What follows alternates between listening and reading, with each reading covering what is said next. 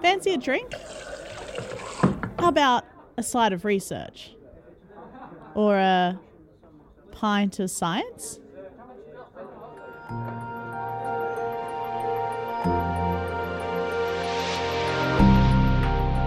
Hello, and welcome to the first full episode of Branch Out for 2021 with me, Rose Kerr. To kickstart the new season, we are teaming up with Pint of Science, a festival dedicated to celebrating the exciting work scientists are up to in Australia. Branch Out is joining in on the fun by having a virtual sit down with a scientist and asking them what they've been researching and why. So, um, I'm Andrea Westerband, and you can just call me Andrea. And um, my title is a field ecophysiologist. Andrea's research is pretty specific, and given this is Pint of Science, I had to start by asking her how she explains it to someone in the pub. That is an absolutely wild title. how would you describe that title to someone like in the pub? Mm, yeah, so um, I study the way that plants function in terms of their processes. So um, think about the way that they lose water, the way that they photosynthesize, the way that they invest their nutrients. So it's all of those different aspects. And it's field because I do it outside in the forest or in the grassland, out in the field. How on earth do you manage to study such specific things actually mm. out in the field? Right. So this is a great question that I get all the time. And so we actually have some very sophisticated equipment that we take out with us that allows us to do things like measure the rate of photosynthesis or how much um, water leaves are losing. And so we're able to take these really sophisticated pieces of equipment out with us to look at these different processes in real time. That's a really big component of what I do is not just bringing things into the lab, but actually going to where the plants are and studying them there. Um, and that way we get a much more realistic understanding of what they're doing out in their natural environment. Why would you need to study those kinds of things about a plant? So, one of the key reasons is because those different um, physiological processes help determine how well plants grow and whether they're going to survive in a given environment over a long period of time.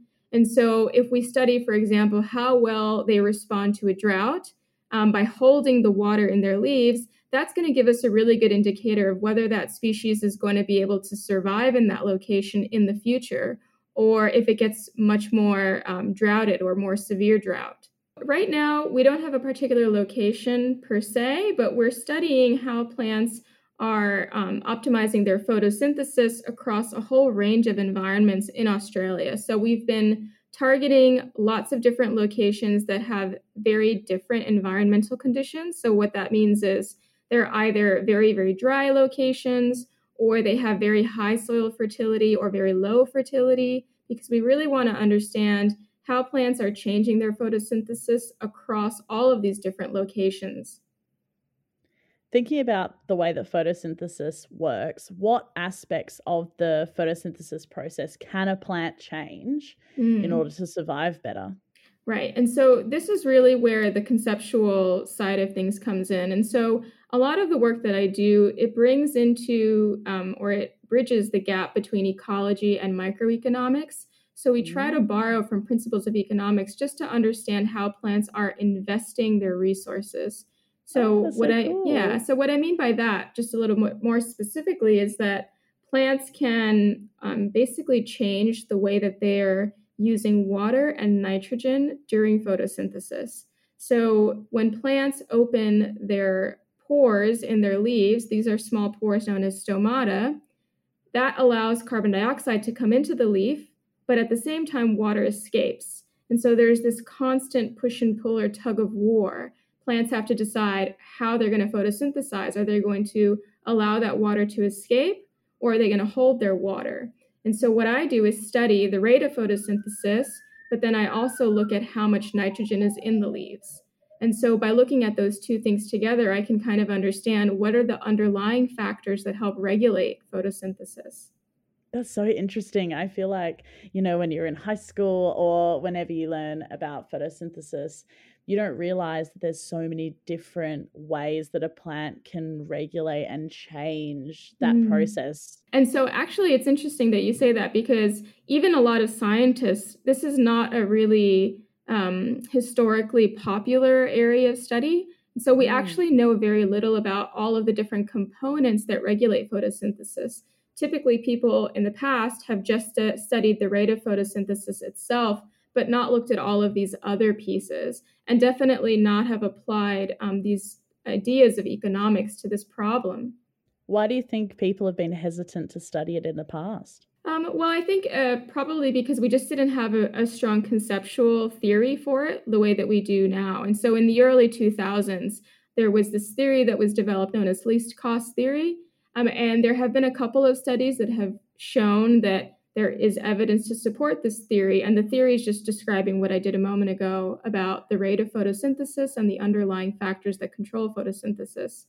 Um, but because we didn't um, have that really strong conceptual background or the strong theory, it's been difficult to test quantitatively what plants should do in a given environment. So, mm. you know, we didn't have necessarily a good prediction for the way that photosynthesis should work in a given environment, but now we do. That's so interesting. Like, photosynthesis we all we know is such a fundamental thing for plants and then for the flow on throughout the environment what kinds of environments make a plant have to adapt to have different ways of photosynthesizing so plants always are adapting to their environment and so the the environments that we're particularly interested in are at the extremes and so what we do um, in this study is we try and go out to areas that have very, very high soil fertility or very, very low fertility, and then compare the plants in those two different locations. So, if you're examining a plant that's in a very, very low fertility soil, you would actually expect that they're going to be very um, adverse to spending a lot of nutrients because there isn't a lot of nutrients in the first place, right? And so mm. they have to actually think about how they're investing those resources when the resources are in limited supply.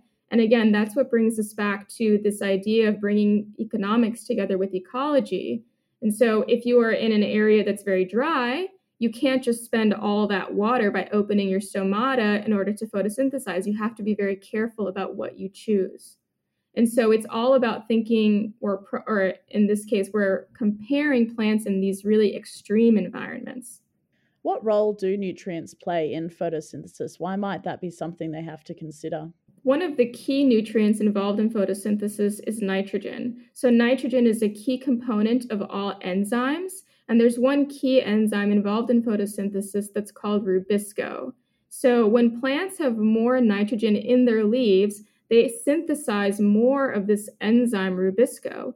That allows them to speed up the rate of photosynthesis for less water loss. And so they're able to optimize photosynthesis by increasing the nitrogen in their leaves. The nitrogen, it's a key component of enzymes all throughout the plant. So not just in the photosynthetic enzyme rubisco, but in any enzyme that regulates a process in their body. Um, and so when plants are able to increase the rate of photosynthesis by having more nitrogen, then what happens is they can produce more carbohydrates, more sugars, and that goes to the other parts of the plant that need it and so that they, they can actually grow over time but first they have to get the nitrogen into their leaves in order for them to photosynthesize more effectively so the soil is affecting plants much more than we realize. It is, yeah. And it's been really understudied, unfortunately. We don't really know very much about how photosynthesis responds to soil, although we do know a lot about the role of climate. And so that's what I've been really trying to get at is what is the unique effect of the soil? Why do you think we've paid more attention to climate as something that will affect which plants grow where or how an ecosystem uh, lives? Uh, why do you think we've paid more attention to that than the soil? There's one reason that's sort of my own opinion, and then there's another reason. And so, my from my own perspective, I think one of the main reasons is that the soil itself, the soil properties, um, it's really something that happens at a local scale. Whereas mm. if you think about climate, it's sort of a broader regional thing. Um, and so when we're thinking about soil properties, they're really it's patchy, right? It's like this patchwork of mm-hmm. different soil conditions, and it can change a lot from place to place. Whereas climate, again, it affects really broad regions. And so I think it's just it's a question of scale and trying to think about how you can extrapolate information to these really broad scales when you're looking at something that tends to be quite patchy when you go from location to location. Um, and then the other reason I think it's mostly just there's a lot of interest in climate change at the moment. And so mm-hmm. a lot of people are naturally very interested in understanding the role of climate and what's going to happen in the future as the climate changes. But it's important to remember that the climate and the soil are inextricably linked.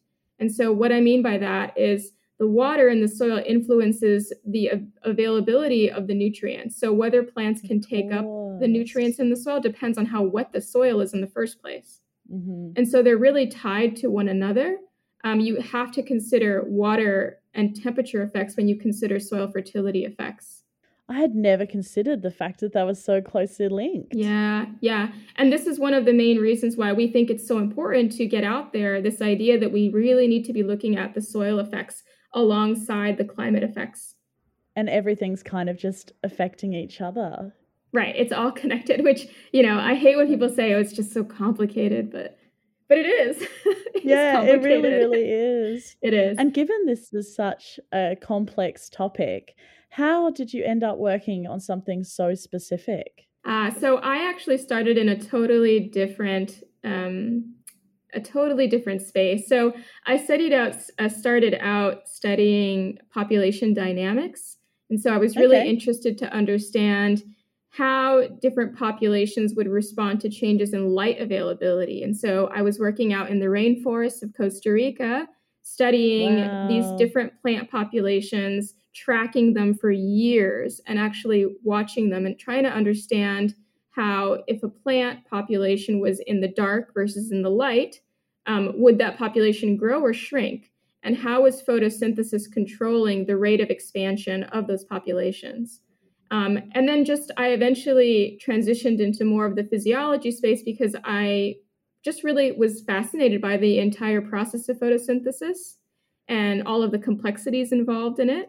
And so I decided then to do a postdoctoral appointment studying photosynthesis across um, a range of native and invasive species in Hawaii. And then after that, I ended up at my current position now where I study photosynthesis, but with regards to soil and climate effects and native species specifically. You've gotten to travel the world with it. Yeah, it's been such a great opportunity and so exciting. I get to see Australia. I've been to so many cool spots in Australia that a lot of people, you know, I guess they might never go to some of those places because they're quite remote.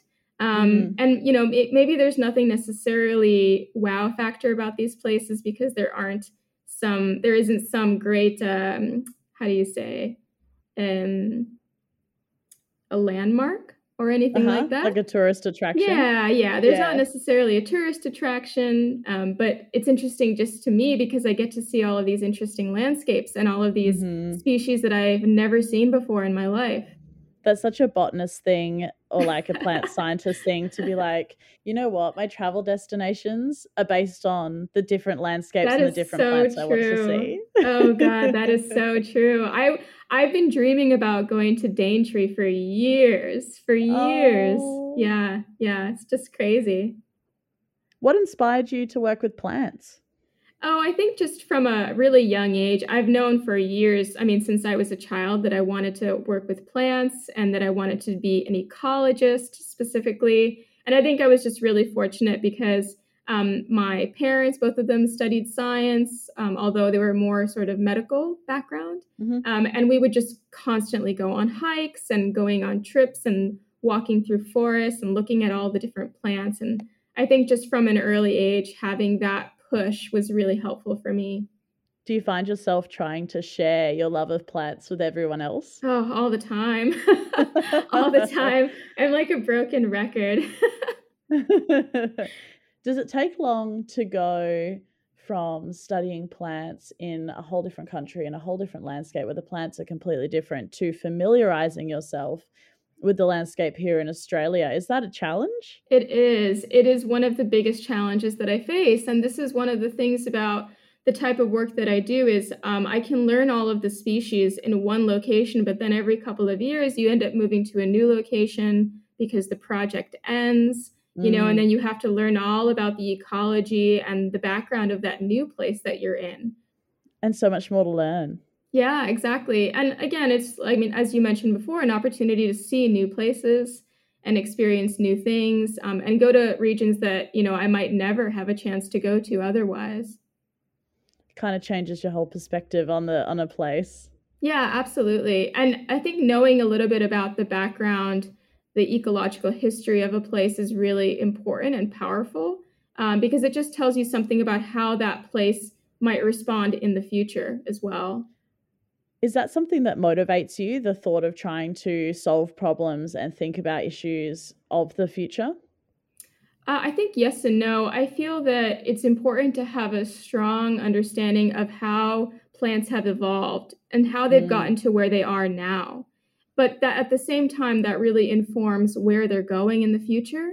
And so I feel that we really need to have an approach where we combine those things. We, we look at what they've done in the past to understand what they're going to do in the future um, you know but at the same time as i mentioned earlier I, I don't necessarily prefer to just look at things in a lab. I'd really i think it's a very very useful and more realistic to look at what they're doing in their own environment. Pint of science is a two-week festival running until the 28th of may with heaps of online events that showcase all different aspects of science Scientists like Andrea get involved by talking about their research at events, talks, quiz nights, interviews, podcasts, and so much more. But what I was interested in is why someone might choose to get involved with these kinds of events. For me, this is a, an opportunity, an avenue to reach a really, really broad audience of people and inspire them and maybe spark some curiosity in them with regards to science and so, all aspects of science, you know, I guess also just what's currently being done, not just what's been done in the past. I think it's a really exciting opportunity to do that. What made you decide to get involved? Well, I guess the the main thing for me is that I have a really long history of being involved in science communication and science education and I've done lots of events but only in my local community. And so mm-hmm. I thought this was a really great opportunity to just get to a broader audience um, and maybe just to kind of touch on some some things that I've been thinking about um, in my own work and how they relate to the broader public. Um, and so, what might you know a, a layperson, for example, think about the type of work that I'm doing? And so, mm. you know, what is the application for them? What's normally a go to when you're talking about your research? How do you go? This is how I'm going to relate it to you, someone completely mm. unrelated. Well, I, I think one of the easiest go tos is more along the lines of the climate effect and less about the soil mm-hmm. fertility. It's a lot easier for people to think about the recent droughts that we've had and, you know, mm-hmm. how horrible they've been and just seeing all of the plants dying around us. And so part of the work that I'm doing, again, it's understanding how plants have adapted to um, the climate as well as the soil but that's going to help us to understand what they're going to do in the future if the climate becomes more severe, if the droughts become more severe. Um, and that's really, I think, something just to hit home about is that um, we really need to understand much better this very fundamental process of plants. You know, it's it seems like we should already know all of this, but we really don't. Mm. Um, and this is just one of those really, really basic things that we still have to nail down. Science communication is becoming you know, increasingly popular within the science space. Lots of people want to share their research and lots of people want to engage with an audience that aren't just their peers. What do you think is so attractive about science communication?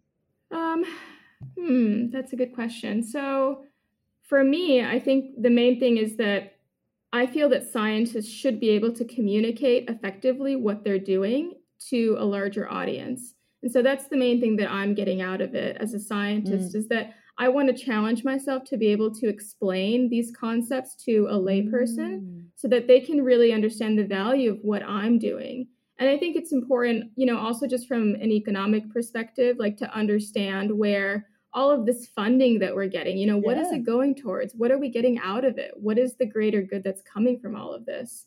And being able to explain it in like a rational way that makes sense to the average person, I think it's really important.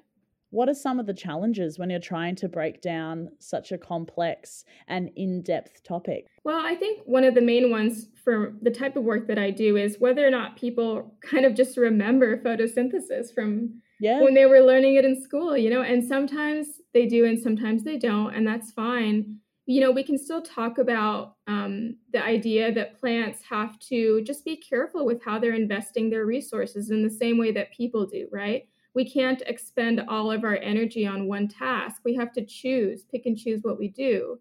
Um, and plants are exactly the same. And the choices that they make, you know, really determine whether they can grow and survive, which mm. is something that affects all of us, right? Because all of us interact with plants, you know, from the food we eat to the clothing we wear.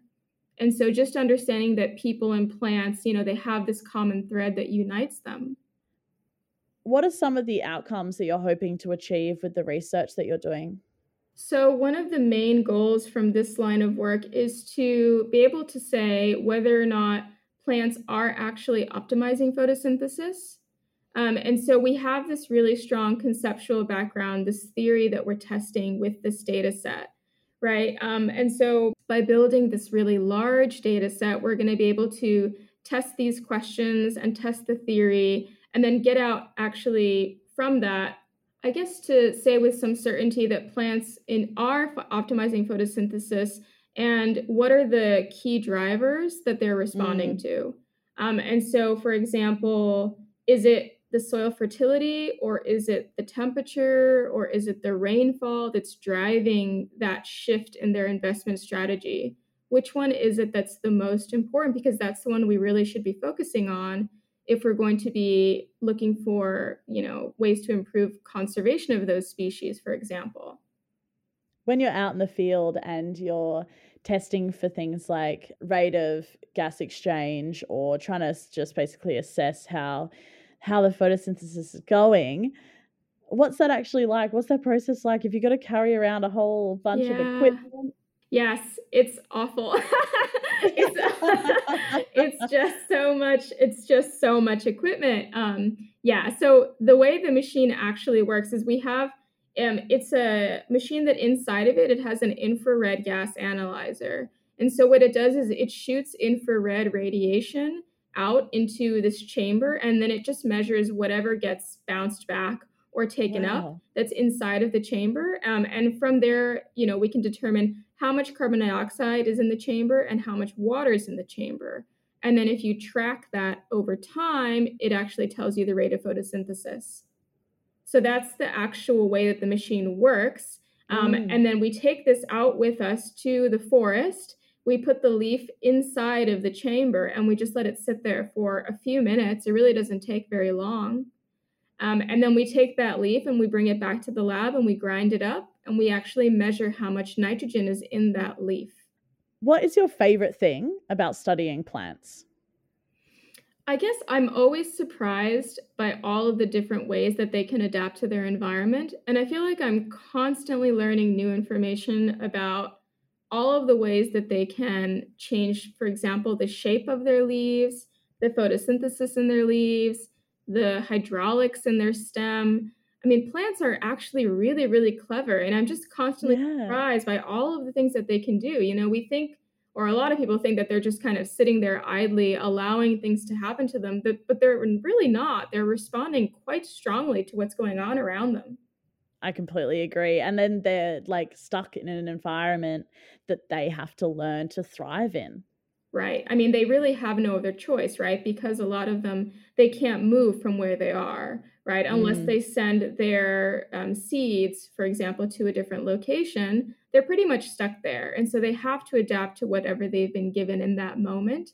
And I think that's part of what drives all of this incredible flexibility that we see. To finish up, I'd love to know what do you hope to achieve throughout all of your research personally? What is your dream to get to research? Mm. Well, there is a common thread that unites all of the work I've done up until this point, and I think that common thread is probably going to carry me through to the rest of my career. Um, and my goal is essentially to understand how plants are adapting to stress and how mm. are they mm. adapting to these really extreme environments. Um, and so it's understanding all of the different ways that they do that by studying how they adapt to light, how they adapt to water, how they adapt to the soil properties, and bringing all of that information together in some sort of comprehensive framework would be one of my greatest goals. I think one is one of my greatest goals. Yeah. What a brilliant goal to have.